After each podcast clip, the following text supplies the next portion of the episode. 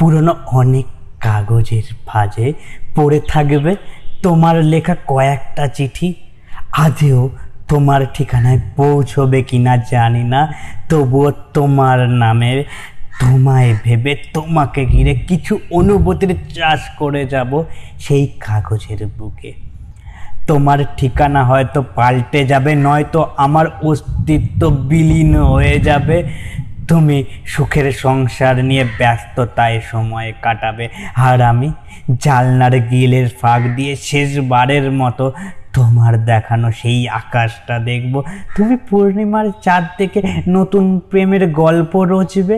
আর আমি প্রথম প্রেমের শেষ মায়া কাটাবো। তোমার হাজার ব্যস্ততার মাঝে একটু শান্তিতে বসার সময় হবে না। আর আমি একটু ব্যস্ত হতে কারণ খুঁজব। তুমি নতুনত্বের সুখ খুঁজে নিও। আর আমি এই বেলাতেই মাত্র টেনে দিলাম আমার আমিত্বের। ভালো থেকো দূরে থেকে। আর আমি ওপর আলার পছন্দর তালিকায় বাছাইকৃত হয়েছি। অনেক স্বপ্ন দেখেছি। তোমার চোখ দিকে তোমায় নিয়ে স্বপ্ন দেখা। কেউ একজন ছিলাম, একজন সেই পুরনো কাগজে না। তোমার প্রেমটাকে চাষ করতাম। আজও লিখি তোমাকে দিয়ে, আজও জানলার ফাঁকে। সেই আকাশটা তোমার পুরনো চিঠির কথা মনে করিয়ে দেয়। হয়তো আবার দেখা হবে সেই পুরনো আকাশে। শুধু সাক্ষী থাকবে কিছু অচেনা এমন তারা যারা আমাদের নাম ভুলতে শুরু করেছে। বিদায় বন্ধু, আবার দেখা হবে।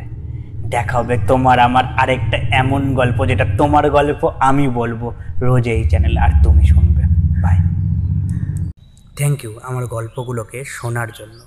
যদি এই রকম গল্প আবার শুনতে চাও, তাহলে ফেসবুক ইনস্টাগ্রাম বা ইউটিউবে গিয়ে সার্চ করতে পারো। At the rate I T Z M E K U triple A L it's me Kunal at the rate it's me Kunal search করলে কুনাল দাসের প্রোফাইলটা পেয়ে যাবে। সেই প্রোফাইলেই না তোমার সব গল্পের ঠিকানা দেওয়া আছে। খুঁজতে আর অসুবিধা হবে না। শোনার জন্য ধন্যবাদ। আবার দেখা হবে।